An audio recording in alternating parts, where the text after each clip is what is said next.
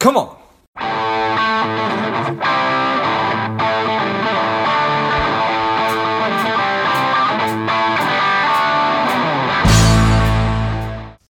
So it's it seems well I, I have to imagine that you know five years ago there weren't that many people that, that were doing nationwide e-commerce and then Wayfair happened. You mentioned it was three years.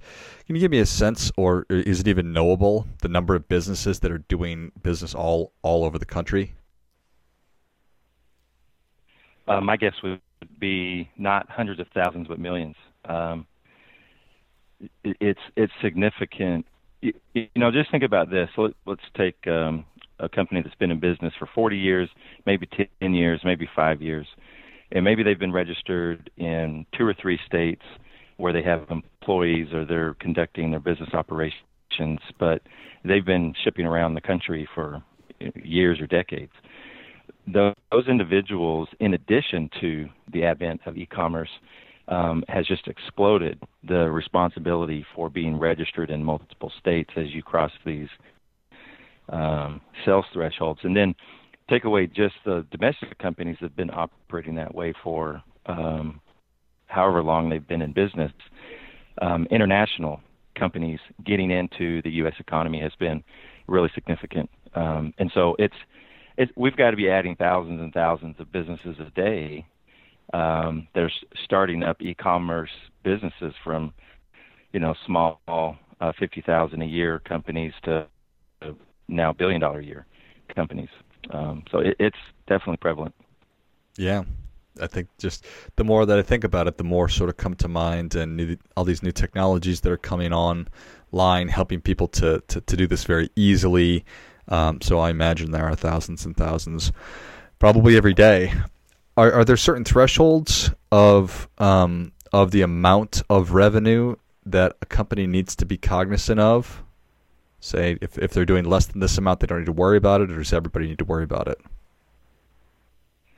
Everybody needs to worry about it, but you, you should be aware of the thresholds, right? So uh, most states have a hundred thousand dollar threshold. That's in um, to simplify it in gross sales uh, into a particular state or uh, a couple hundred transactions, meaning you you could sell something small, but you could sell a lot of them. That could also give you nexus. A lot of the states are doing away with the transactional thresholds, and they're just focused on what we call economic threshold, which is essentially um, 100,000 a state, except for the larger states. Texas is 500, New York 500, California 500. But for the most part, what you'll see is that $100,000 threshold. So that's that's what most people are eyeballing for trying to recognize whether they need to to get registered or do something to become compliant. Got it. And are there industries that that that are exempt from from from this? Well, let, let, let, me back up just a second and give you um, the three most important questions because that, that has a part in it. There's three questions that every seller in the marketplace needs to, to answer. And we have this kind of a corny named free consultation. If you say free consultation, sometimes people shy away from that. so our free consultation is called a what's next call. And it's because it's the, the, the leading question everybody has once they learn some things about sales taxes. What do I do next? And so it's actually called a What's Next call. It's a free call, and we always cover these three questions. So the three questions Do I have Nexus? And Nexus can be physical or economic based on sales tax laws right now. But that's the number one question Do I have Nexus? Because if I have Nexus, I also need to know is what I sell taxable? And the taxability of my products and services are different from state to state. And so I need to understand the taxability uh, in the state where I have achieved what we call nexus or the state's ability to require me to register and collect their tax. And then the third one, leading to your question, is how do I sell my products?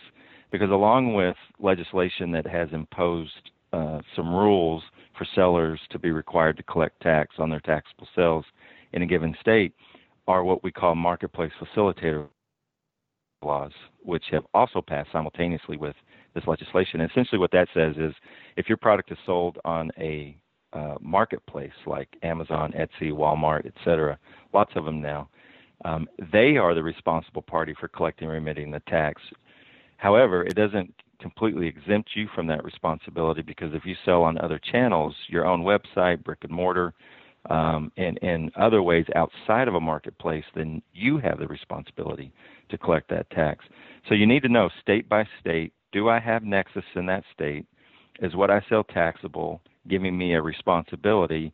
And based on the way I sell my products, do I have the responsibility to collect that tax in that given state? we talk about that all day, every day on these What's Next calls. I don't doubt that for a second. so, do you do you uh, how often uh, do you get an industry or something that, that, that stumps you where you actually need to go to uh, reference material, or do you pretty much have them all committed to memory at this point? Well, we have a lot of resource material, and, and we certainly uh, provide that and talk about it when it comes to nexus thresholds. Uh, when it comes to taxability of your product across each state, we, we have great resources. We can draw down what we call a T&E chart. Essentially, gives you a, a, a dashboard view by state of the type of product that you have and whether it's taxable or non-taxable in that state. Um, we also have a list of states that um, have marketplace facilitator laws requiring the marketplace to be the responsible party versus the actual seller being the responsible party. So lots of information that we reference and provide in relation to that to answer those three questions. When it gets into really um, strict consulting and research, we have research tools that, and and obviously, uh, tax law that helps us understand how the state interprets their legislation versus how the the taxpayer may interpret it. Um, you know, we do audit defense. We we help defend audits and do tax recovery, and and help people with other strategic efforts outside of helping them recognize whether they have a responsibility to collect tax and get registered. How does it work if a company's been been operating if they have Nexus in a state but they've not been and and and what they're selling is taxable and they are in fact selling it directly from their website if they have been doing that for a period of time when they should have been registering and paying taxes what is what is the remedy for that Oh, perfect question, George. Um, and, and this is how we help people on a consistent basis, and, and it truly is why we do what we do. So I call sales tax a margin killer um, because if if you had a responsibility to collect tax at the time of the sale, it's the biggest tragedy in sales tax if you didn't collect it at the time of the sale, because the state could come back and collect it out of your own pocket with penalty and interest. And these sales tax rates can range anywhere from 5% up to double digits, 10, 11, 12%. And if you're not collecting that with penalties and interest, you could be paying up to 20 to 25 percent of your sales transaction in a given state. If your margin is below 25 percent or 20 percent, then you've killed the margin for that year. And if it's been that way for a few years, um, this this type of situation can put companies out of business. So the most costly mistake that you can make is to ignore sales tax. But what we really pride ourselves on is there's programs. There's sometimes a state is providing an amnesty uh, program that is is rarely a true amnesty on the tax, um, but they do offer some great benefits if if you come forward voluntarily. And then there's something called a voluntary disclosure agreement, and every state has a voluntary disclosure program that helps companies come forward, and it limits the look back, how far back they look on uncollected taxes, um, it often waives the penalty, and some states actually waive the interest as well. But our biggest goal when we're talking with a company, we recognize they have some exposure because they had a tax responsibility, they weren't registered, they weren't collecting tax, is to help them gain compliance and get registered without bringing money out of their pocket. We celebrate every day when we can help somebody get set up correctly and mitigate or limit the amount of money that's coming out of their own pocket. Nice. Well, that certainly makes sense. That is a big win for, for, for everybody, I imagine. And it sounds like it sounds like there's that there's wisdom in these amnesty programs and the voluntary disclosure. Because if I'm a state, I, I, I would want people to come forward even if they had not been paying taxes because I don't want them to go out of business. I would rather just start collecting revenue moving forward.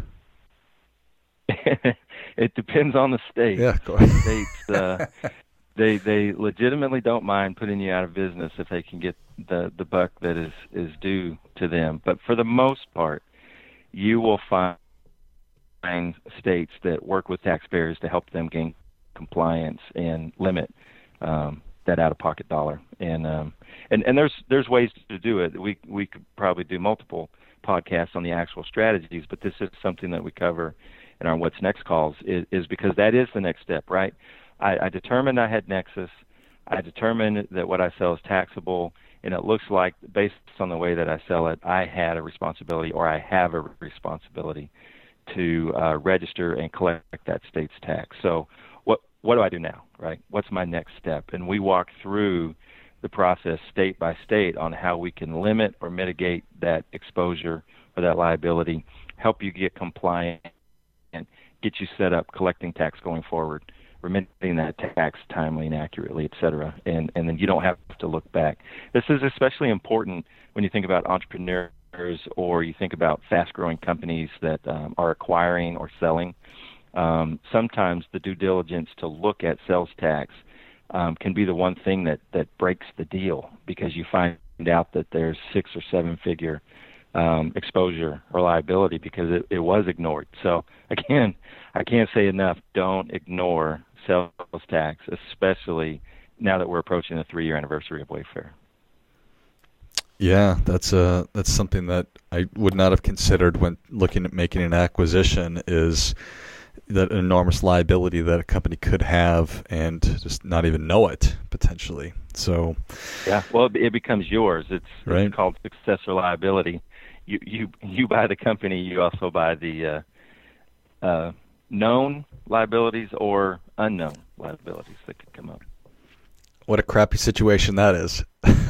it can be. We we've seen retirements. You know, somebody wants to um, acquire and retire, right, as they call it in the business, and um, they've worked 40 years, 50 years, and they want to sell a family business and retire, but they find out that they had seven-figure uh, liability, and they've got to set up an escrow, and at, at every amount of the liability just eats up, um, you know, the ability to actually retire after the sale. So we we've seen it uh, ruin deals, and our approach is to get in there and fix the deal. We we've gotten seven figure and six figure liabilities down to five or four figure.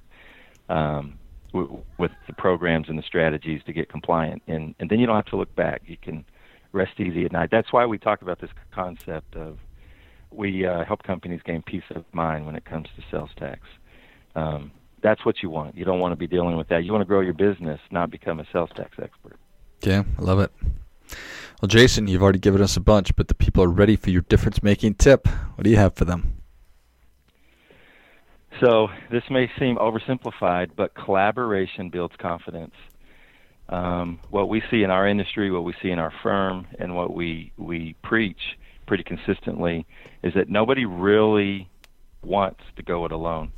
Uh, even in my own decision making, I collaborate with others. There's a sense of confidence that you gain when you collaborate with other individuals and you get the nods of approval, so to speak. Um, you feel better about the direction you're moving and the efforts that you're making when you do that. So uh, that's it for us. We say consistently around Peisner Johnson, collaboration builds confidence. So it's better to to talk about it and counsel about it than to go it alone and potentially uh, make a mistake that's difficult to overcome. Well, I think that that is great stuff. That definitely gets. Come on, come on, Jason. Thank you so much for coming on. Where can people learn more about you? How can they engage, and how do they set up a What's Next call? PJ.tax. That's it pj.tax. I love it. Well, if you enjoyed this as much as I did, show Jason your appreciation and share today's show with a friend who also appreciates good ideas. Go to pj.tax. And if you have any questions or you're thinking that this might be applying to you, do not ignore it. Get on uh, and set up one of those what's what's next calls and get those questions answered. Thanks again, Jason. Hey, thank you, George. And until next time, keep fighting the good fight. We are all in this together.